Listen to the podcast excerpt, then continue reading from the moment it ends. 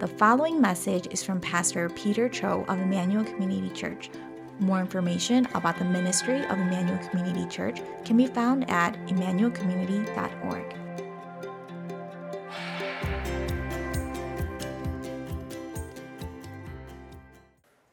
Good morning, ECC. Did everyone enjoy that extra hour of, of sleep tonight or last night? Everyone feel refreshed? Or are you really hungry because it's way past lunchtime already? Well, we want to welcome you to get to uh, our family worship service. Um, it's just so great to worship as families, as a family of faith. And you know, all throughout the Bible, we see this kind of language, this language of family.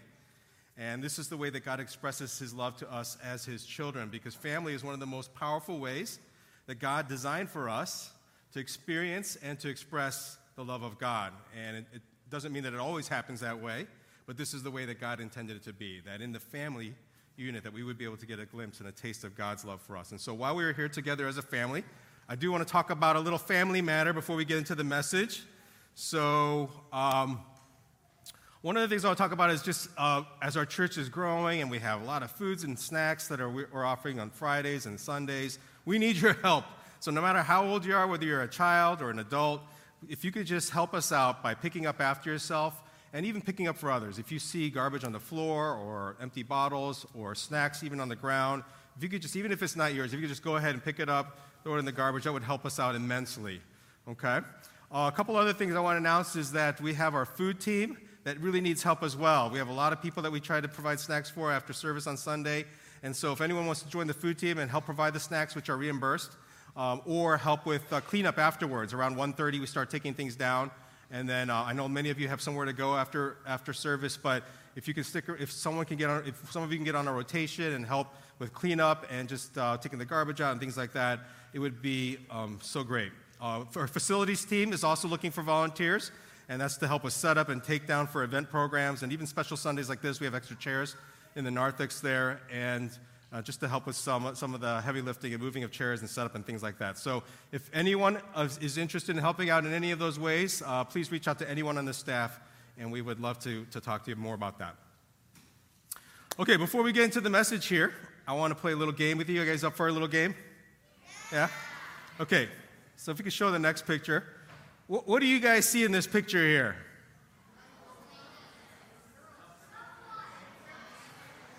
I, I heard someone say an old lady. Someone see an old lady in this picture? Does, does she look sad? Okay, let's show the next picture. What do you see now?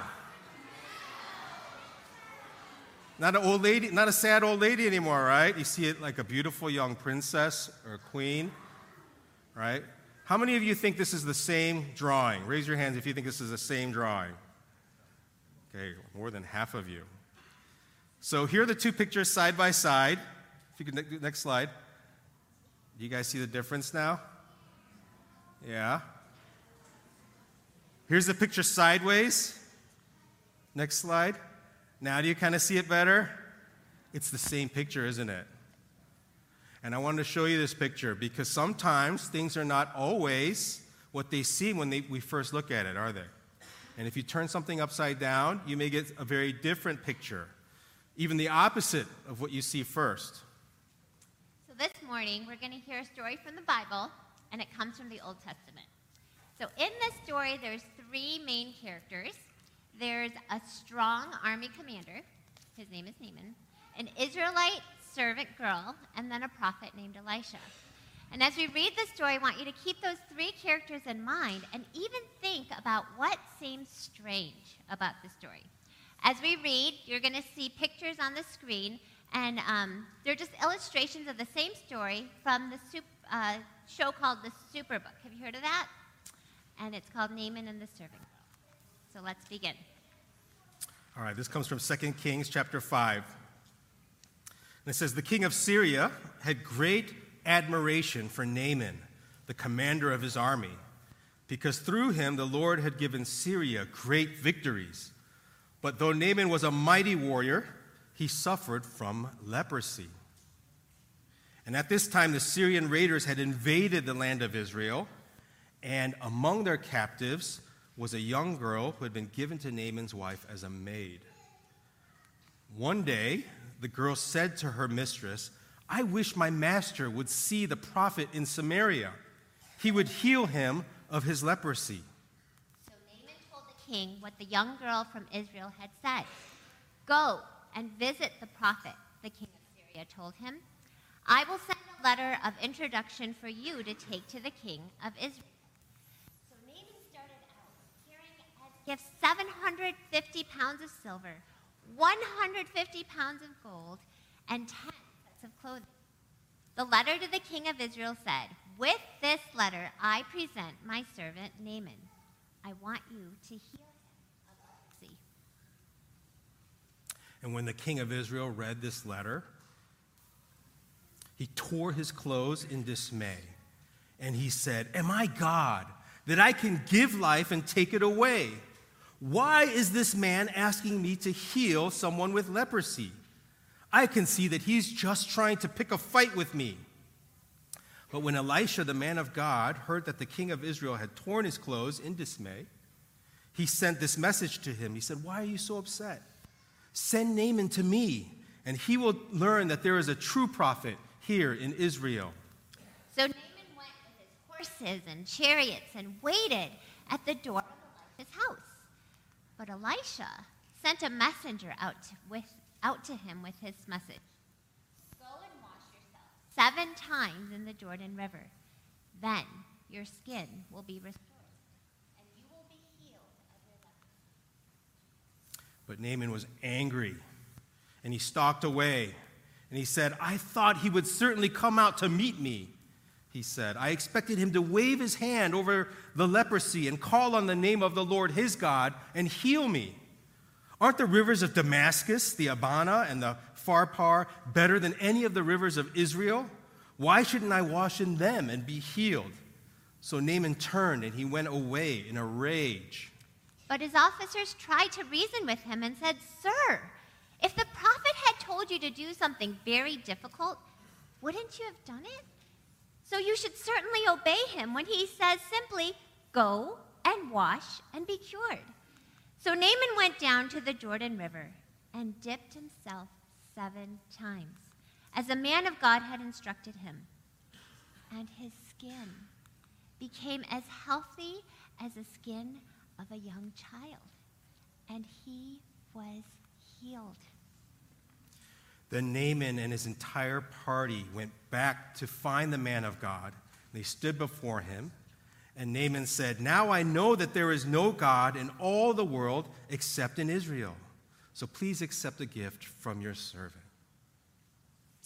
Now, everyone respected this great commanding arm, uh, commander, even the king of this country, Syria. However, this king and this commander were from the nation called Syria. This was not a friendly nation to Israel. You see, Israel had to deal with a lot of enemy nations around them, like Syria, who did not know God and didn't love God, and they were strong and cruel people. You see, this nation, Syria, they invaded Israel and they would take them away as slaves, and this young girl was one of them. She was taken by these Syrian soldiers away from her country, her life, her family, and given to the Syrian commander Naaman to serve his family. Can you imagine if someone went and captured you and took you away from your family and then forced you to work as a servant for the rest of your life? How would you feel? But Naaman seems a little different from normal Syrians, doesn't he? The Bible tells us that he was admired by his king and that he was a mighty warrior. So we know that he's strong and powerful and influential. But as we continue reading, we see that something is wrong. It says, But though Naaman was a mighty warrior, he suffered from leprosy. And from the very beginning of the story, God wants us to know that even though this man looks like a strong and mighty person, he's actually very weak and very broken, and he's very sick, and he's desperate for a cure. Maybe some of us can relate to Naaman. We sometimes like to think that we are strong and well liked by others. Maybe everyone in our schools or workplace think that we're a pretty good person and we have the respect of everyone around us. They see our Facebook or Insta, Snap, and everything looks great on the outside, right? But on the inside, it's a very different story. Underneath all that armor and badges of honor, there's a hidden disease, and it's destroying us. No matter how good we look on the outside, we're all sick and all broken people on the inside. And that's why we sin and we make wrong choices and selfish decisions, don't we? And in that sense, we're all kind of like Naaman, aren't we? But Naaman was humble enough to know that he needed help. And so he takes the advice of his servant girl and he goes to see the prophet and he sends a letter to the king of Israel telling them that he's, he wants to be healed from his leprosy. And he brings all these gifts along with a letter requesting healing. It said 750 pounds of silver and 150 pounds of gold. Do you guys know how much that's worth today? It's about $4 million worth of silver and gold. That's an awesome gift, isn't it? And this great commander, Naaman, he's about to come to the house of Elisha. And before he can even get there, he's met by a messenger who just tells him, Go and wash yourself seven times in the Jordan River. Then your skin will be restored and you will be healed. That seems like good news, doesn't it? But Naaman is so confused. How does he react? Is he happy? No, he feels totally disrespected, doesn't he? He has traveled over 700 miles with all this silver and all this gold as a gift. And this little prophet Elisha from this nation that his people has, have already conquered doesn't even bother to come out and greet him, let alone he sends a messenger with a weird message. And how does he react? It says, the Bible says, Naaman became angry and he stalked away. I thought he would certainly come out to meet me, he said. I expected him to wave his hand over the leprosy and call on the name of the Lord God and heal me. Aren't the rivers of Damascus, Abana, and the Pharpar better than any of the rivers in Israel? Why shouldn't I wash in them? and be healed. Now, I want us to stop here for a moment because something gets Naaman really upset, doesn't it? He's so angry. And obviously, this is not at all how Naaman thought he was going to be healed, and he says so. But what do you think got Naaman so upset? Why didn't he want to do what Elisha told him to do? Would you consider this an easy thing or a hard thing? We don't know. I mean, if only Naaman were here hmm. maybe we could understand what it is that bothered him so much. Look, there's Naaman. wow, he is so impressive, isn't he? Wow. We are in the presence of greatness. Just stand right. He's a pretty good looking guy, I must say. So, Naaman, I got a few questions for you. Why did you get so angry at Elisha when he gave you such a simple task to be healed of your leprosy? Was it because Elisha didn't come out and meet you? Was it because you were tired from your long journey? Was it because the Jordan River was not good enough for you? Oh, Naaman. That makes sense. Wait, why are you taking off your clothes? Whoa. Naaman. Naaman, There's you, children here, Naaman. You wanted Elisha to heal you by waving your hand, his hand, over you. But wow, look. Oh, What is I going see. on? Oh. You didn't want to take off all this armor and show the world how ugly this leprosy has made you. Thank you, Naaman, for having the courage to share with all of us. I can see why this was so hard for you. You can now. So.